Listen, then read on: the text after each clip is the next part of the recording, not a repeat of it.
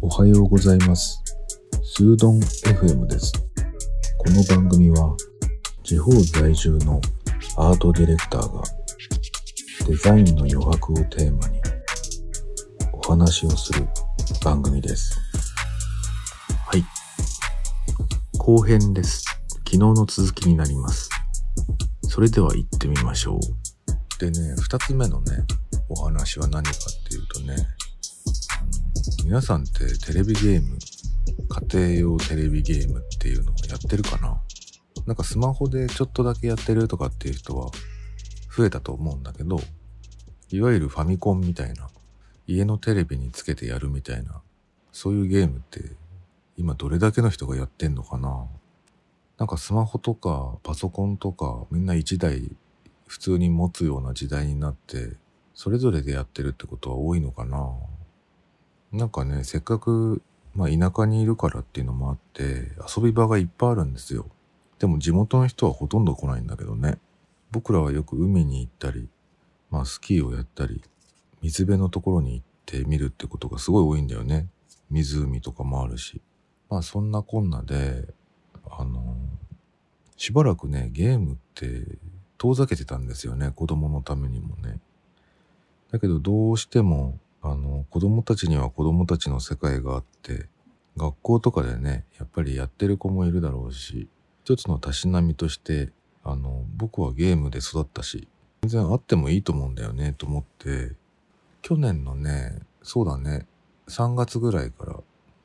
議題に上がってたんですよね。あの、ゲーム買おうかって言ってね。ステイホームだしね、なんて言ってね。だけどやっぱり売り切れもあったりして、スイッチとかなかなか買えなかったし、で、昔のファミコンとかね、スーパーファミコンとか、なんやかんや、そのプレイステーションとかさ、そういうものって、もう、ハード、ハードの機械買え、買ってくればね、パッケージされたものを買ってくれば全然問題ないなと思ったんだけど、例えば昨今ね、スイッチ買おうと思ったら、似たような商品とかいっぱいあるじゃないですか。まあ 3DS がどうのこうのとか、任天堂の中でもいっぱいあるし、さらにはインターネット接続でダウンロードもできるからソフトどうすんねんとかね。あとコントローラーとか。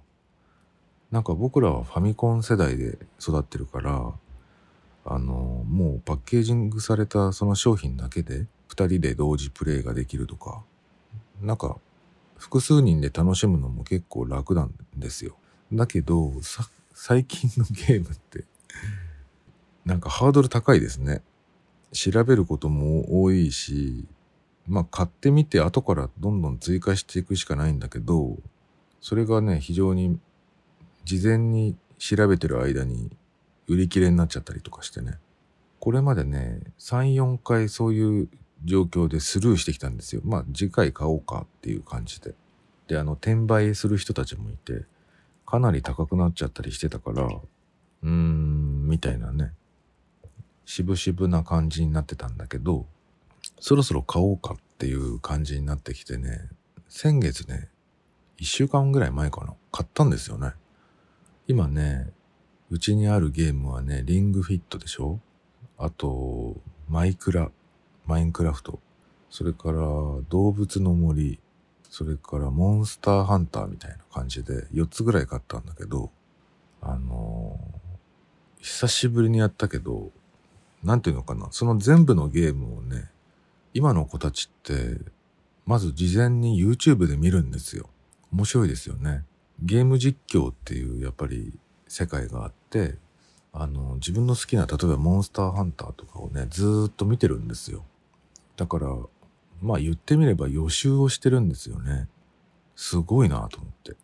こういうことってやっぱりなかったですよ。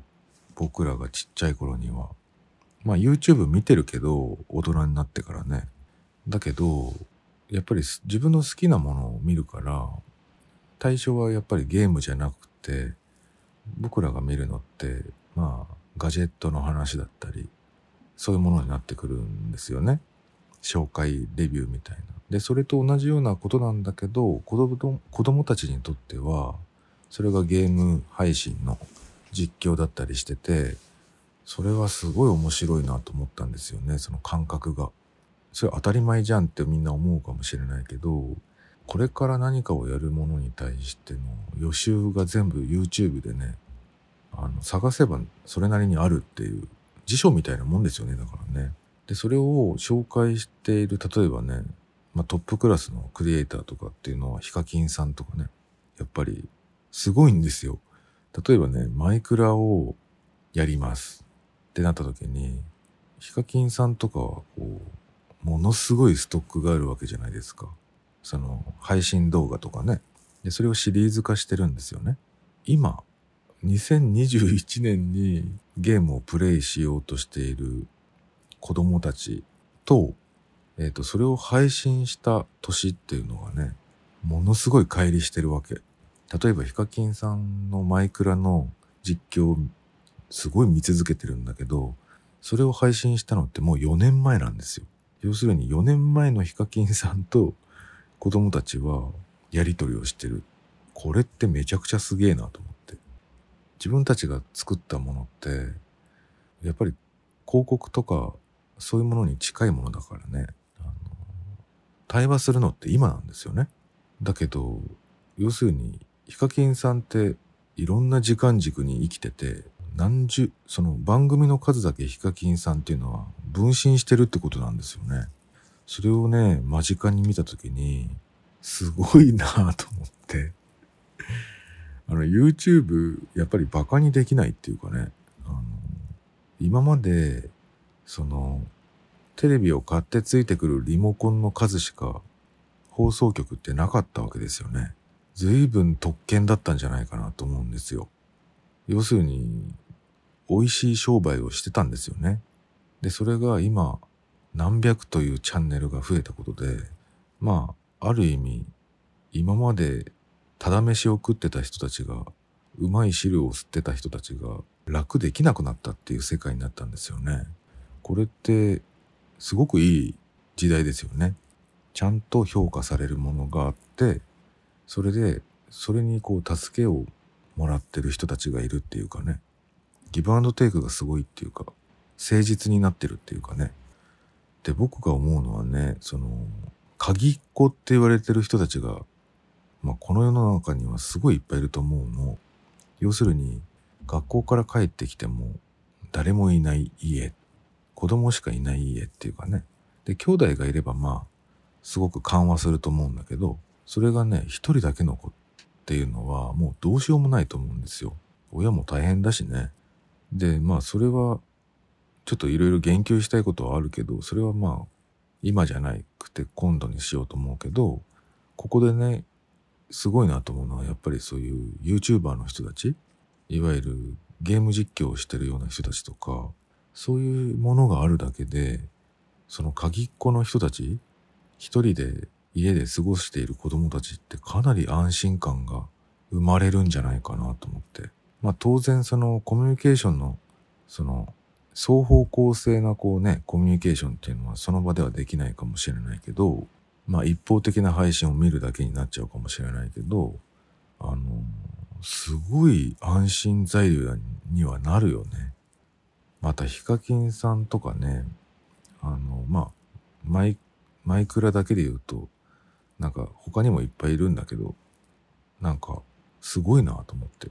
ちょっと感動したんですよね。しかもその、配信だけじゃなくて、その顔が見えるんですよ。左下にその顔が映ってたりとか、あとは本当にテレビ局みたいに、あの、テロップが入ったりとか、あの、顔が大きくなったりとか、すごい変顔したりとかね。なんかすごい、もうコメディアンだよね。すごいなと思って、ヒカキンさんね。なんかああいう芸当って真似しようと思ってもできないと思うし、なんか人間性がすごい出てるなと思って、その言われるだけあるなっていうことをね、ちょっと感じたんですよ。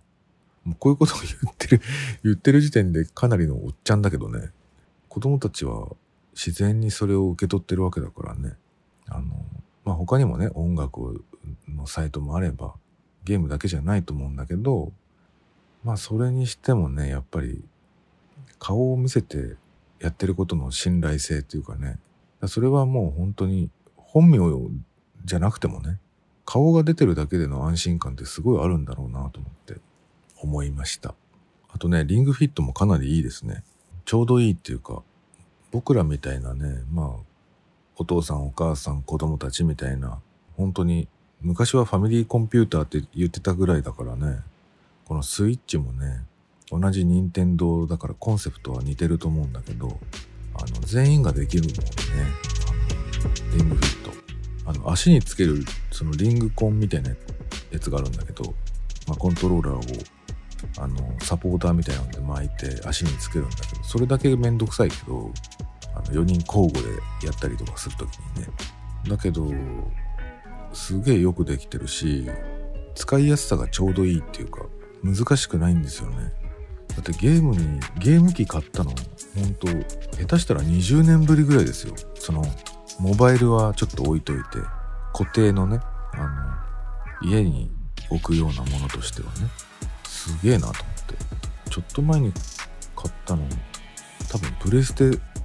3とかですからね。えプレステ2かな。その辺ちょっとぼやけてますけど、黒いやつ、すごいな。それでも、その、な。んていうの、タイムラグがあっても、普通にできるっていう、ユーザービリティっていうのかな。これすごいな。と思いましたね。しばらくはな。んかゲーム、ゲーム熱がね、続くかもしれないですね。はい、今日はね、ちょっとあの、垂れ流し配信だけど、あの、最近の思ったことっていうのをちょっとまとめてお話ししてみました。それではまた。